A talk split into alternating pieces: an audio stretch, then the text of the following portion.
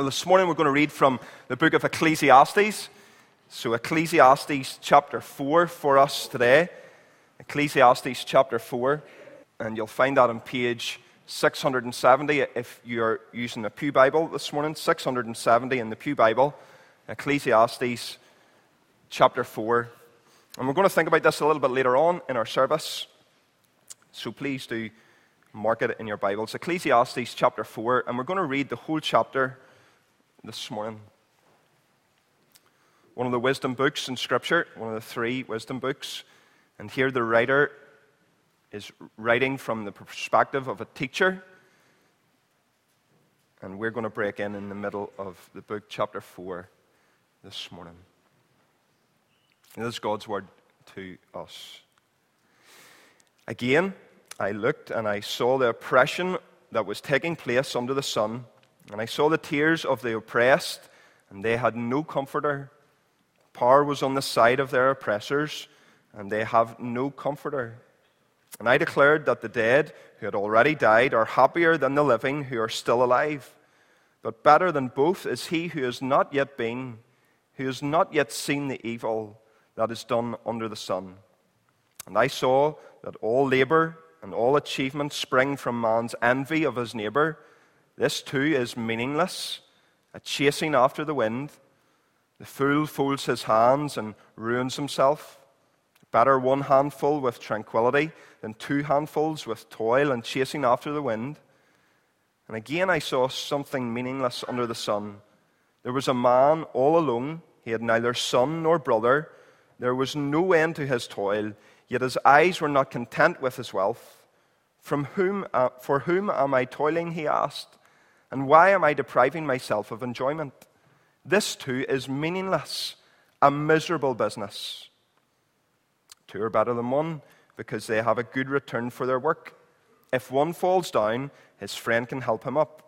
But pity the man who falls and has no one to help him up. Also, if two lie down together, they will keep warm.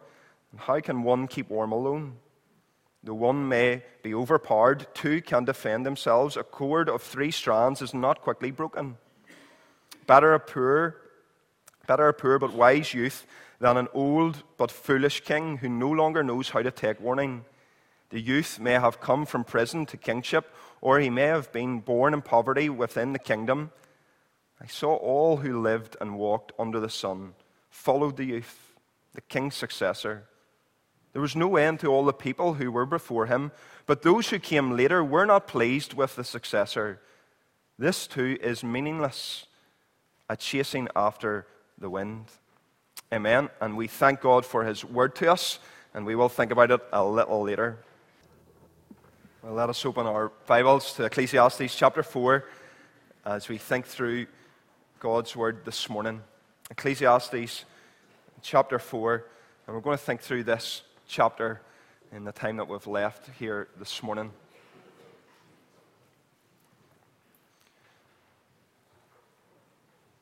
The writer of Ecclesiastes uses this word vanity, vanity, or meaningless, meaningless.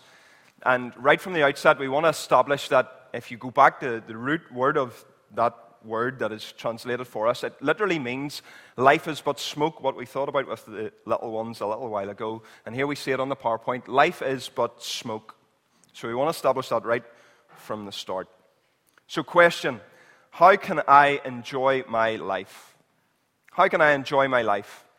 If I was to sit you down, perhaps in 105 with a cup of coffee, and try to gather wisdom from you, and I asked you, How can I enjoy my life? I wonder what you would say to me this morning. Well, we all want to live a fulfilling life. We all want to live a satisfying life.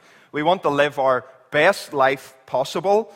We want to live the good life, satisfied, fulfilled, and then die happy. So, what are our options? Well, we could hope to become a millionaire, that someday someone would just write us a check and that we could inherit this great wealth. Perhaps we will try to travel and search after it there. Perhaps we will try and get it in our profession. What does the world say to us? What does the world uh, uh, give us the answer to this question? If I ask the world, how can I enjoy my life? The world will reply with one word individualism. Individualism. Now, what does individualism mean?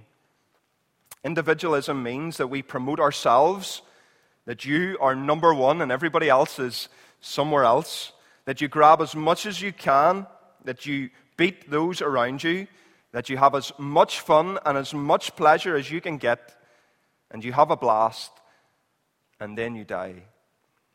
I want, I need, I must have, I will get. So the world's narrative is like the game of Hungry Hippos.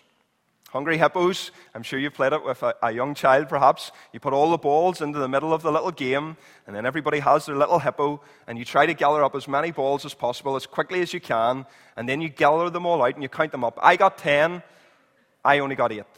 Well, then I win.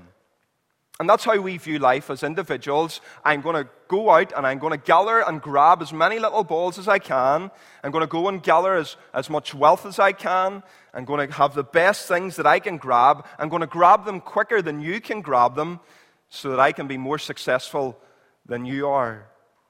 So the world's narrative is one of individualism. Now, as we come to Ecclesiastes chapter 4, uh, uh, the, the writer here and the teacher is trying to show us that individualism will not benefit us. Very little has changed in all the hundreds of years and all the thousands of years. Individualism will not benefit us, it will leave us empty. Just like the little ones try to grab the smoke, it will all just pass through your fingers if this is how we live life, if that is the visor that is in front of us, that is individualism, if that's the one thing that motivates us here this morning, then it's all going to come crashing down around us. So there are four areas that we're going to see it here this morning on a worldwide view, then on a local town view, a household view, and then at a country level. So, firstly, individualism at a worldwide view means that there is no one to bring comfort. Look at it there in verses 1 through 3. There's great oppression we see it even today. There's great oppression across our world because of individualism, amongst other things. The likelihood, if you're a black person, to be arrested in America is so much greater. The oppression of Christians in Nigeria, to just mention one place. The oppression of women in India. The weak, the poor, the foreigner, the outcast, the widow, the fatherless. In our society, the old person in a home with no family, the troublesome kid who has behavioral issues, or perhaps just the slightly strange person that no one wants to talk to. You see, the teacher here in Ecclesiastes 4 looks across the world and he sees tears and torment, and no one can help. The iron grip of the oppressors is upon them. There's no one to rescue the victims, and there's no one to speak righteousness to those who are the oppressors. A world that doesn't care.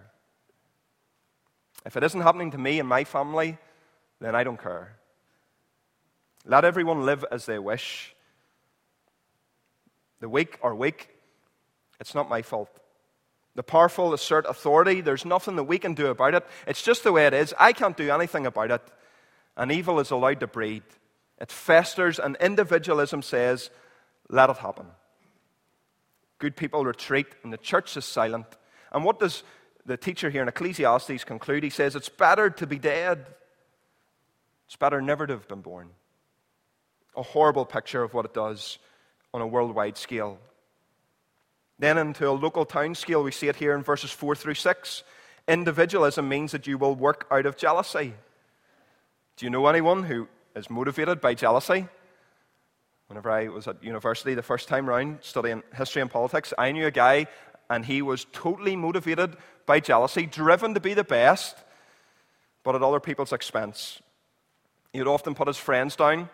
He would often put you down in class. He would speak over you or contradict your thought. He would often ask, How much will you earn, do you think, in the future? How much land do you own? He was from a country background. What is your house like? Why, I, this is a quote, why would I be friends with them if they have no benefit for me? Always competing, never happy. A pursuit of bettering other people. And we see it here. This person works the labor They try to achieve as much as they can. And we see it in verse 4. This too is meaningless. It is just like smoke, it is chasing after wind. Absolutely pointless. Just to get a better job than you, to get better grades than you, to get a nicer car than her, to have richer parents, to have a nicer house, to have a nicer car. How much will she or he earn? What part of the town do they live in?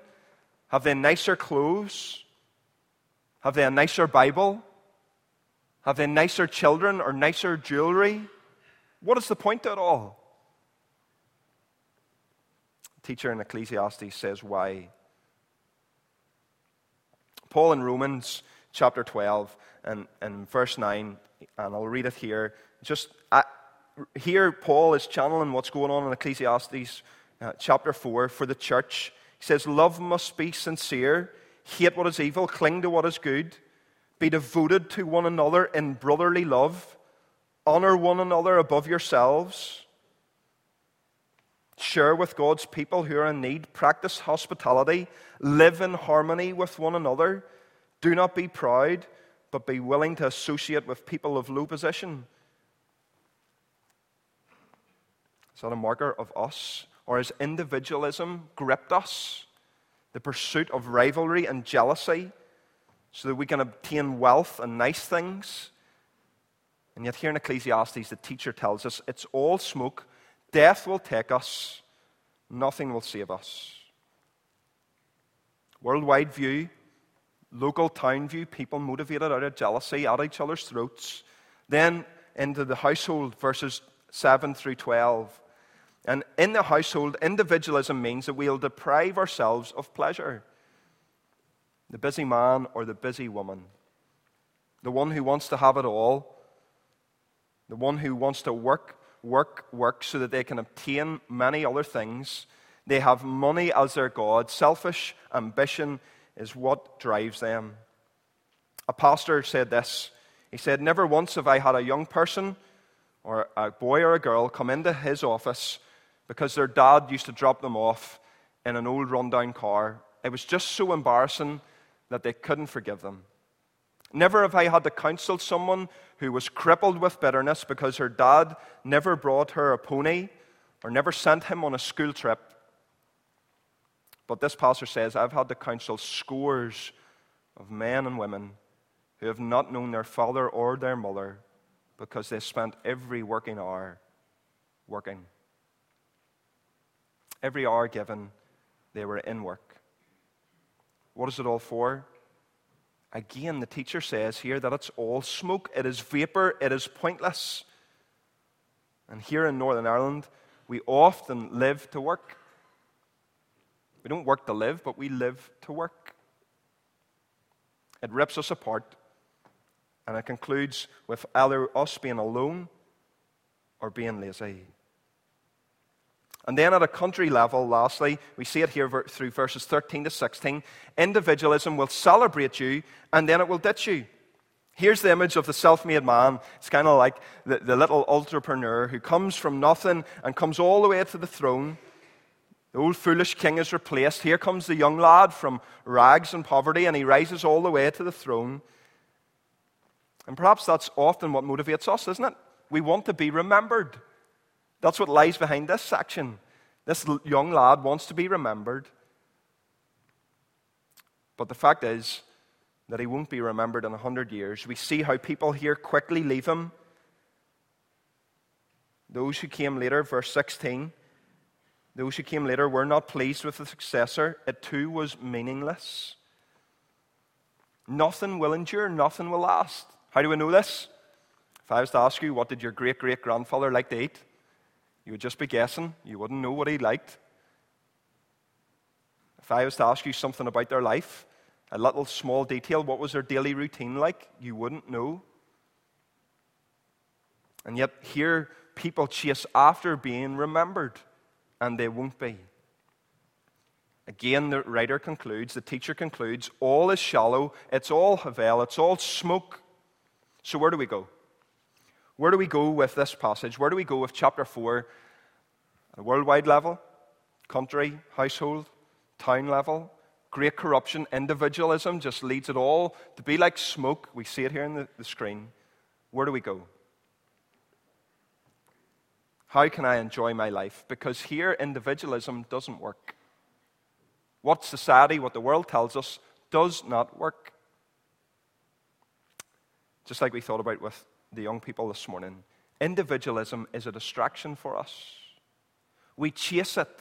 We chase all these little jewels and we run after them and we forget about God here in the midst of the emptiness, in the midst of this talk at the last of our passage, in the end of chapter 4, about this young man, about this young man who will come to the throne, in the midst of what it seems to be all, all meaningless, surely here there's a little, slight glimpse, a slight projection of the one who would come, of the king who would come to the throne, the one who was arrested who would die, but the King of Kings, who would come to the throne and who would bring life, the one who would be remembered forever.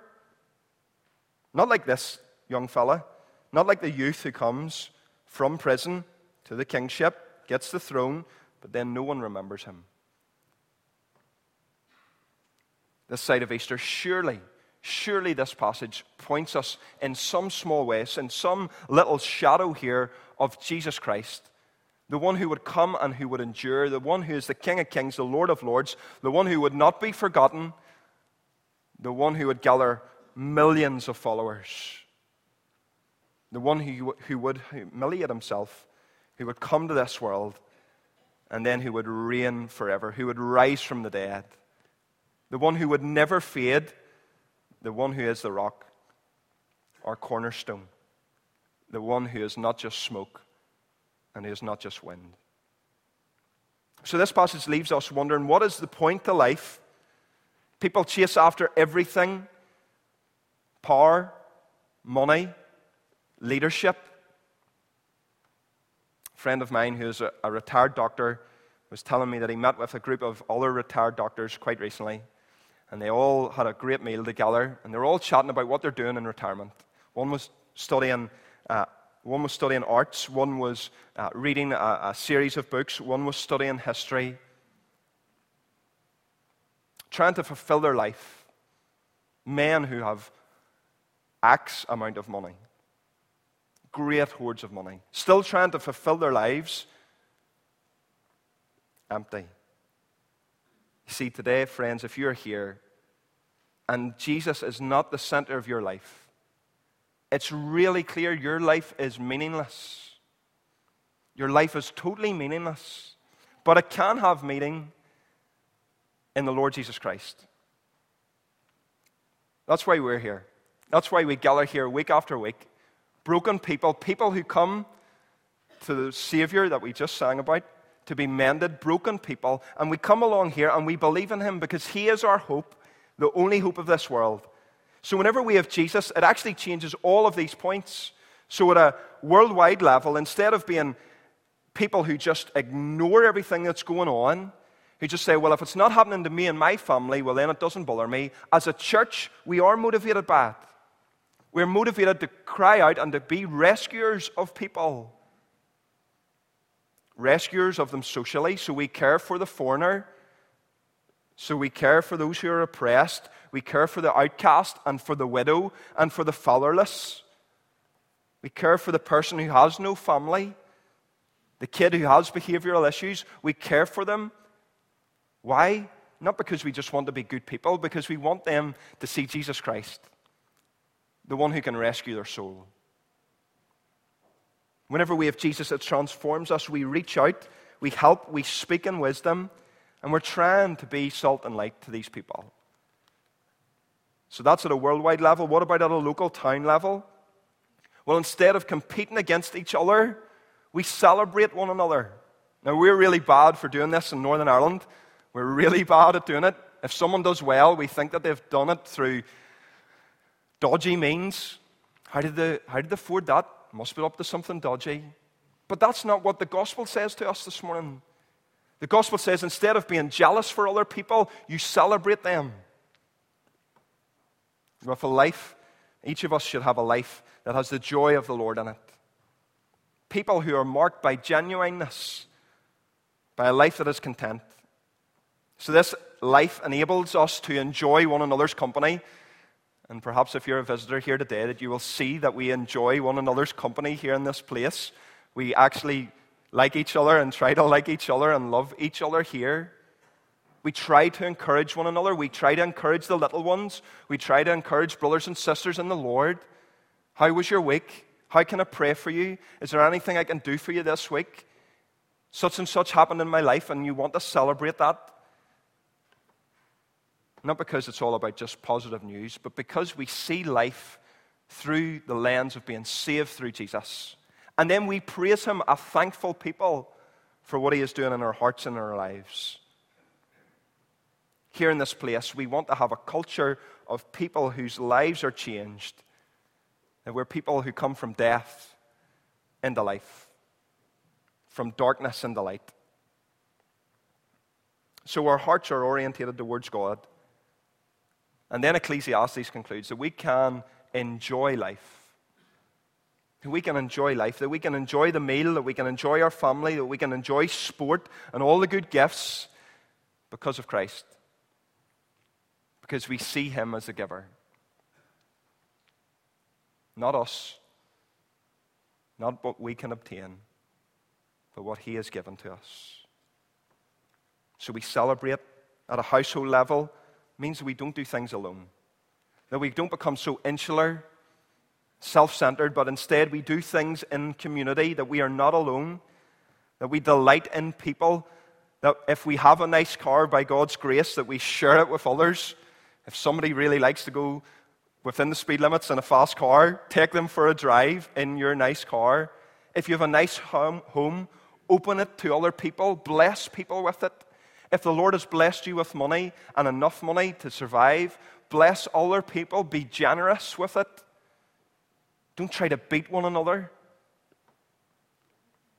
The teacher here in Ecclesiastes says that we do life together, we share with one another. We're not secluded, we're not, we're not individual, but we are a community changed and transformed by God, grounded on Him. Chapter 3 of Ecclesiastes says this Everyone should eat and drink and take pleasure in his toil. Why? Because this is God's good gift to man. How do we enjoy life? We enjoy life with having our lives based on God, with Jesus right at the center, and then everything flows from it. So, today, friends, as we conclude, stop chasing after wind. If we're Christians here this morning, we need to have Jesus right at the center of our hearts. We need to have our hearts recalibrated this morning. So we don't be individualistic on a worldwide scale, but we care. At a town level, we're not competing with one another, we're celebrating one another. At a household level, that we don't do things alone, but we do things in community. And as a country, that we enjoy the world that God has given to us. So we are a hopeful people, a people transformed. How do we enjoy life? We enjoy it by celebrating in the name of Jesus. Isn't that what we do here every Sunday? We gather here to celebrate Jesus, what he has done for us, how he saved us by his grace.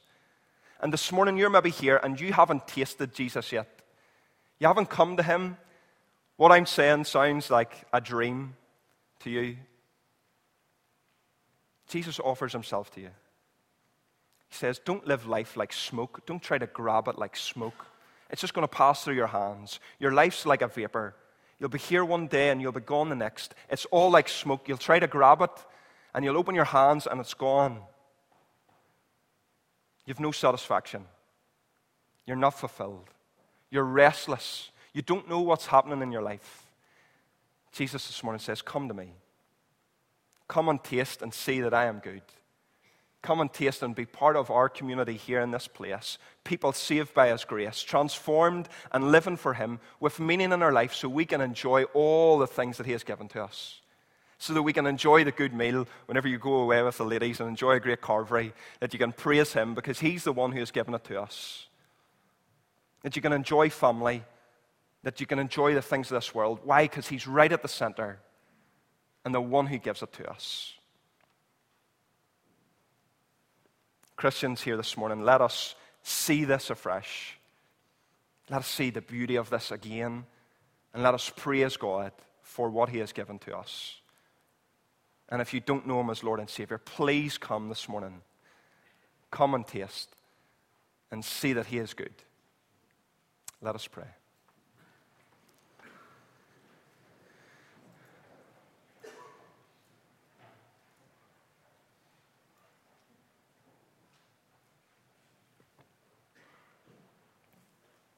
Father, in the quietness and stillness of our hearts, we pray that your Holy Spirit would be at work.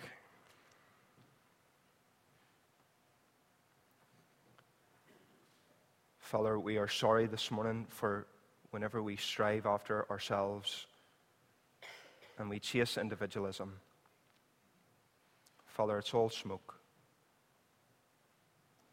we want this morning to have your Son, Jesus, right at the center of our life. We praise you that in him we have life because of the resurrection. Father, fill our hearts this morning.